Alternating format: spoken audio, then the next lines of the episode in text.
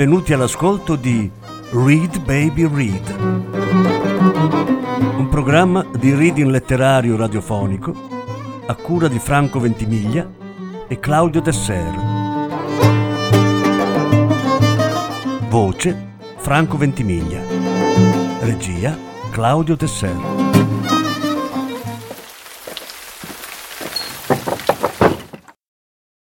Stefan Zweig Mendel dei libri. Lettura in quattro parti.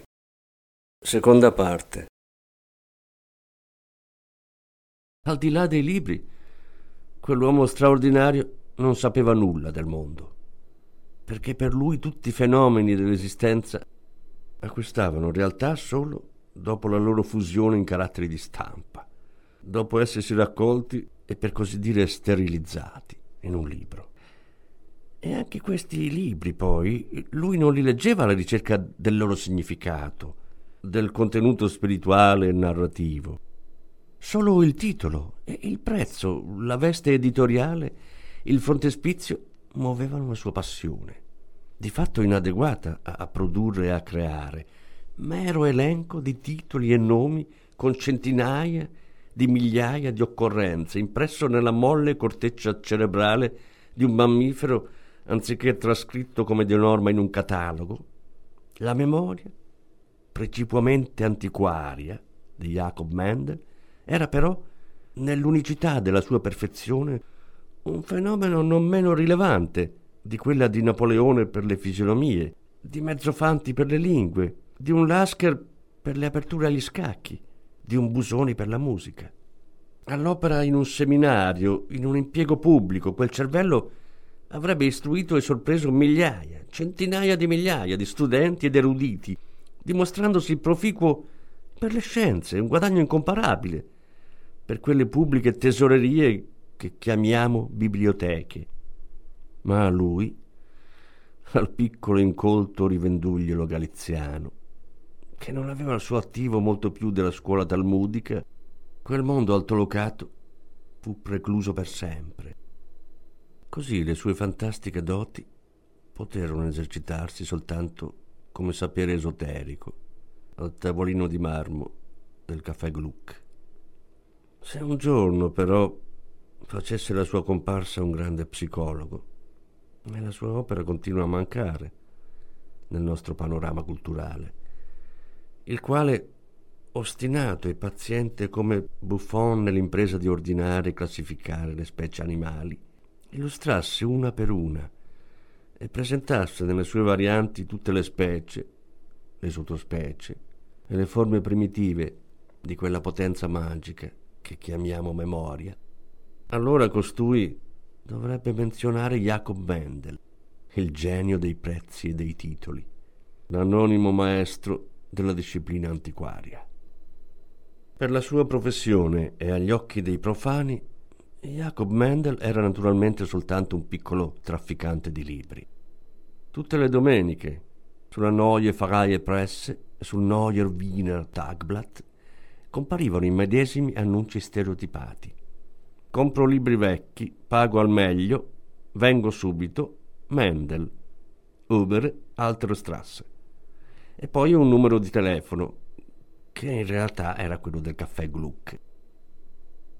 Mendel rovistava nei magazzini, con l'aiuto di un vecchio fattorino da influenti scopettoni, riforniva ogni settimana di nuove provviste nel suo quartier generale, e da lì tornava a portare via tutto quanto, giacché per un regolare commercio di libri gli mancava la concessione. Così si limitava ai piccoli traffici. È un'attività poco redditizia. Gli studenti gli vendevano i loro manuali, che per suo tramite passavano di volta in volta dai più vecchi ai più giovani. Lui peraltro andava alla ricerca di qualsiasi opera gli venisse richiesta e nel procurarla ci guadagnava pochissimo. Da Mendel un buon consiglio era garantito. Il denaro invece non trovava posto all'interno del suo mondo. Lo si era sempre visto infatti con indosso la stessa giacca frusta, consumare mattina, pomeriggio e sera il solito latte latte e due panini, mentre a pranzo mangiava un non nulla che gli portavano dalla trattoria lì di fronte. Non fumava, non giocava, anzi, si potrebbe persino dire non viveva. Vivevano solo gli occhi dietro le lenti da vista e alimentavano senza posa, con parole, titoli e nome, quell'enigmatica sostanza che era il suo cervello. E la massa molle e feconda assorbiva avida quella profusione, come un prato la pioggia che cade a migliaia e migliaia di goccioline.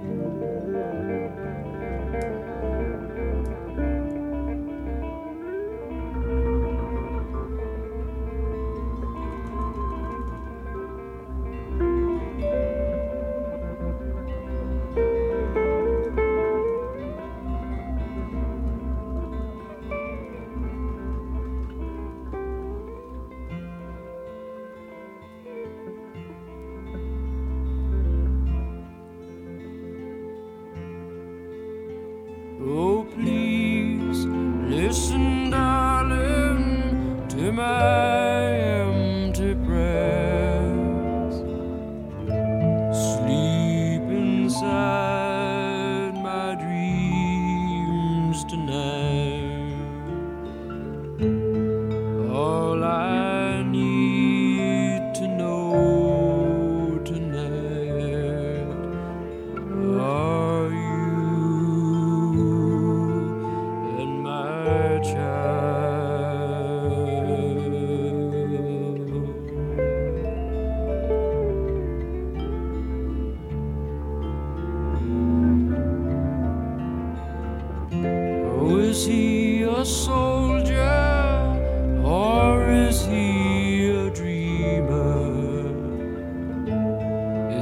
summer.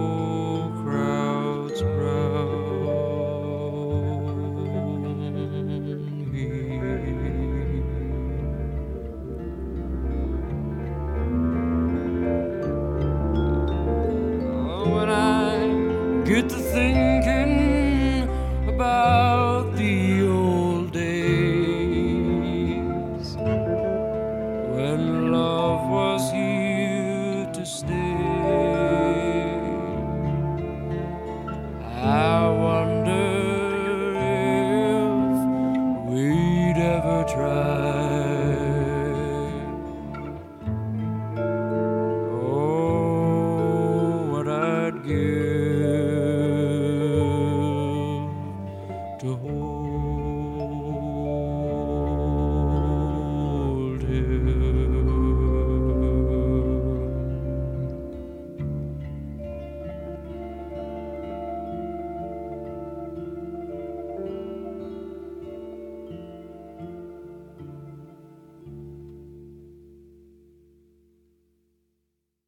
Uomini non lo interessavano e di tutte le passioni umane ne conosceva forse una soltanto, la più umana d'altronde, quella della vanità. Se qualcuno già stanco per essersi rivolto a cento altri indirizzi lo andava a trovare in cerca di un ragguaglio e lui al primo colpo era in grado di dare la risposta, già solo questo era per Mendel fonte di soddisfazione e appagamento. O forse anche la consapevolezza che a Vienna e altrove una ventina di interlocutori apprezzavano le sue conoscenze e ne avevano bisogno.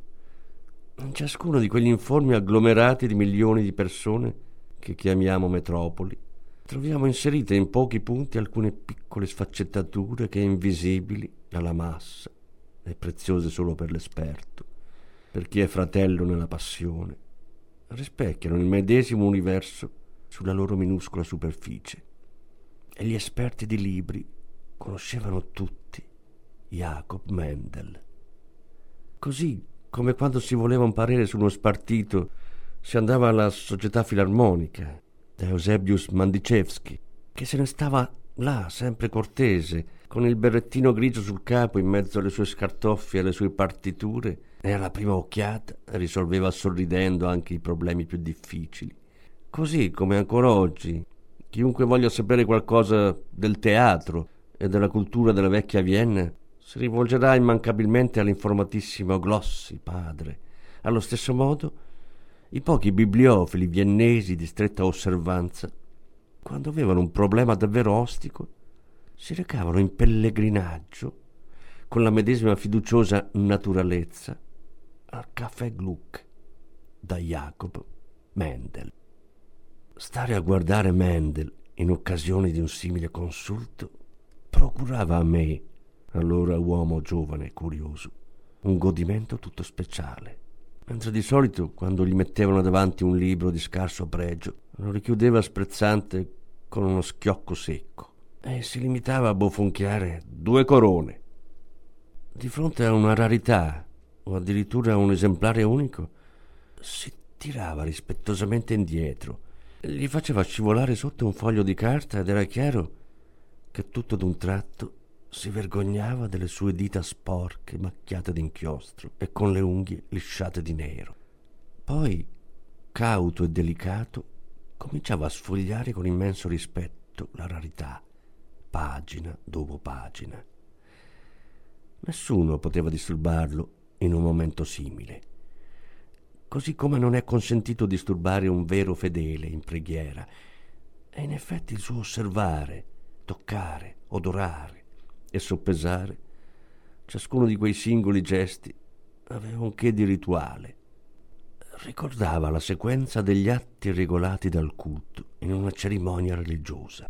La schiena curva si spostava avanti e indietro e intanto lui brontolava, bofonchiava, si grattava la testa, emetteva strani suoni inarticolati, un A e O lunghi e quasi sgomenti, segno di entusiastica ammirazione, e poi invece sussultando inorridito un oi o un oimè nello scoprire la mancanza di una pagina oppure di un foglio rosicchiato da un tarlo.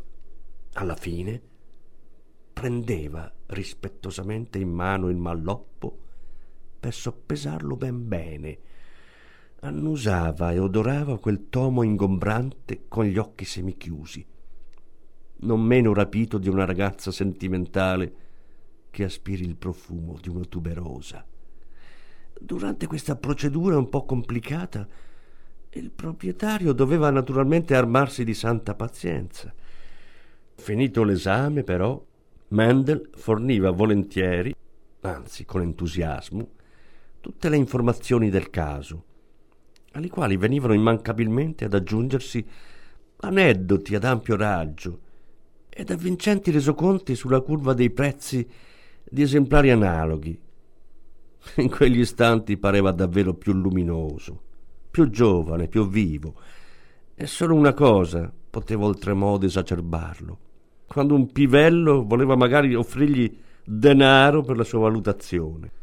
Allora si ritraeva, offeso, come potrebbe fare il direttore di una pinacoteca, che da un americano di passaggio ricevesse una mancia per le sue spiegazioni. Poter tenere fra le mani un libro prezioso significava infatti per Mendel quel che per altri è l'incontro con una donna. Quei momenti erano le sue notti d'amor platonico. Soltanto il libro esercitava un potere su di lui, mai il denaro. Perciò inutilmente grandi collezionisti, fra i quali anche il fondatore dell'Università di Princeton, cercarono di aggiudicarselo per la loro biblioteca, come consigliere addetto agli acquisti. Jacob Mendel rifiutò sempre.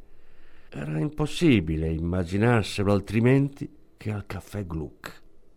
33 anni prima, ragazzetto piccolo ingobbito, con le guance ancora coperte di morbida lanugine nera e fitti riccioletti sulla fronte, era arrivato a Vienna per studiare da rabbino.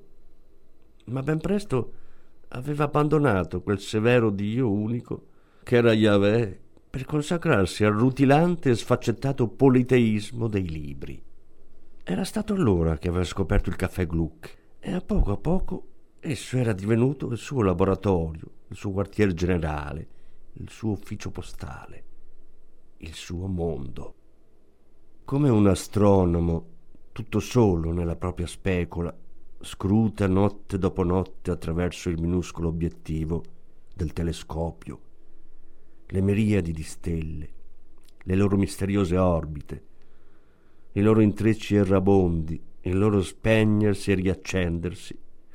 Così da quel tavolino quadrato Jacob Mendel, attraverso le sue lenti, immergeva lo sguardo nell'altro universo, quello dei libri, anch'esso in eterna rotazione e in un continuo rigenerarsi, in quel mondo sovrastante, il nostro mondo.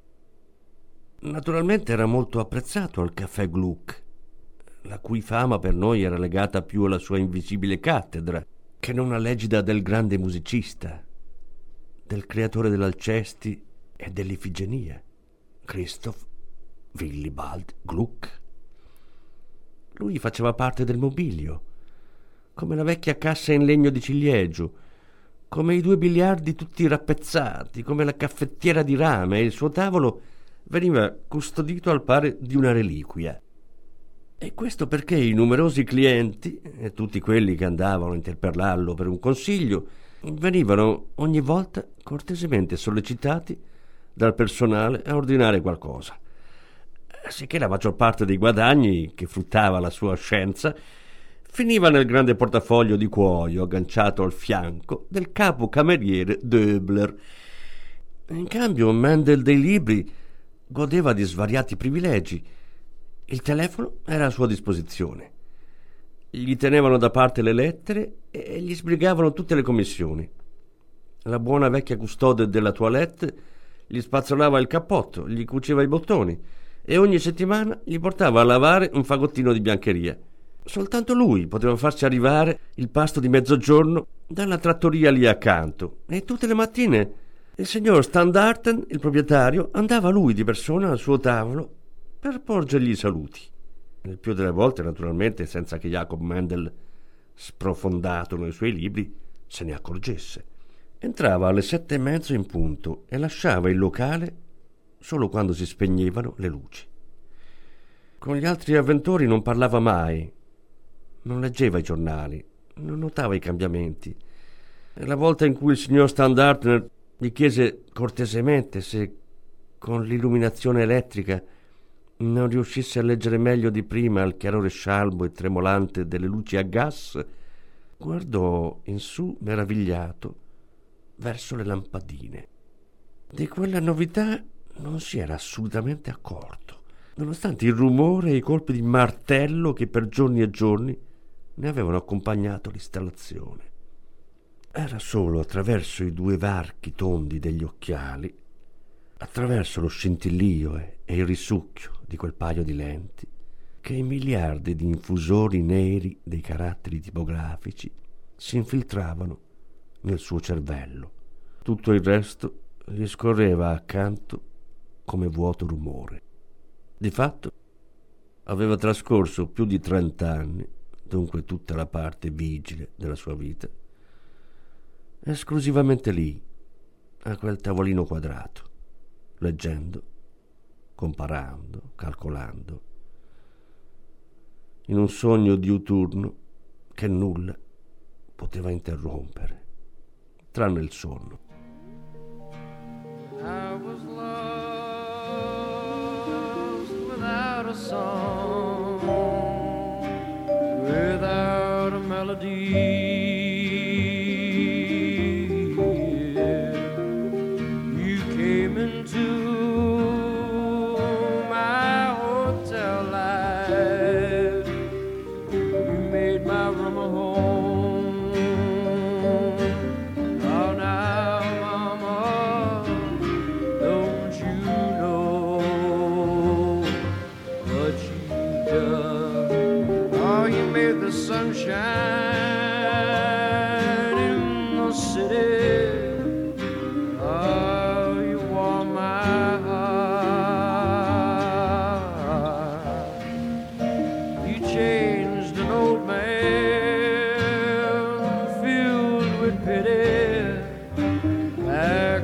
Child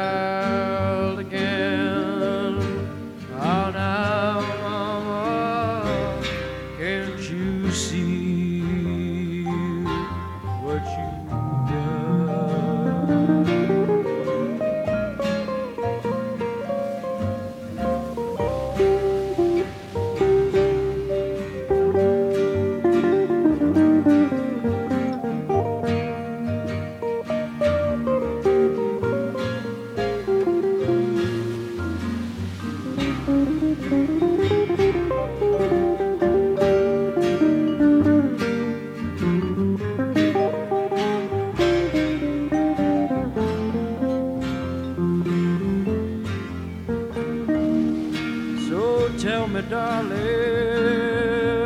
if the feeling's wrong, I don't waste another day.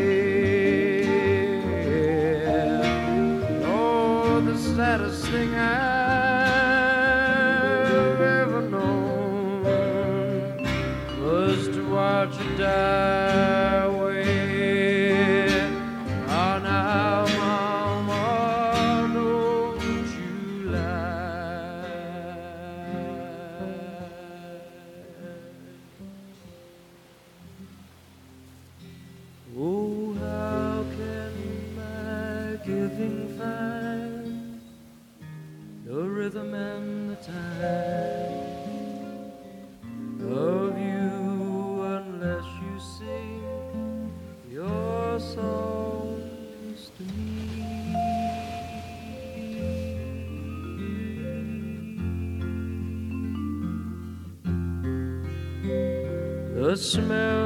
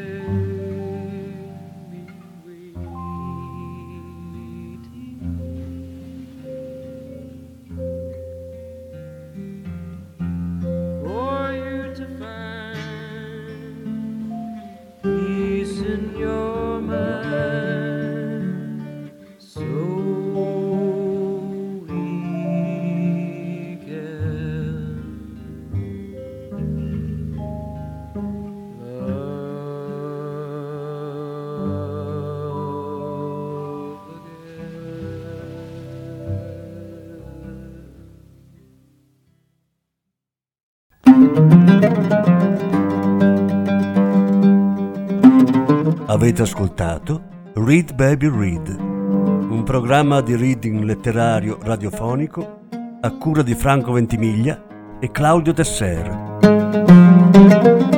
Grazie per l'ascolto, alla prossima settimana.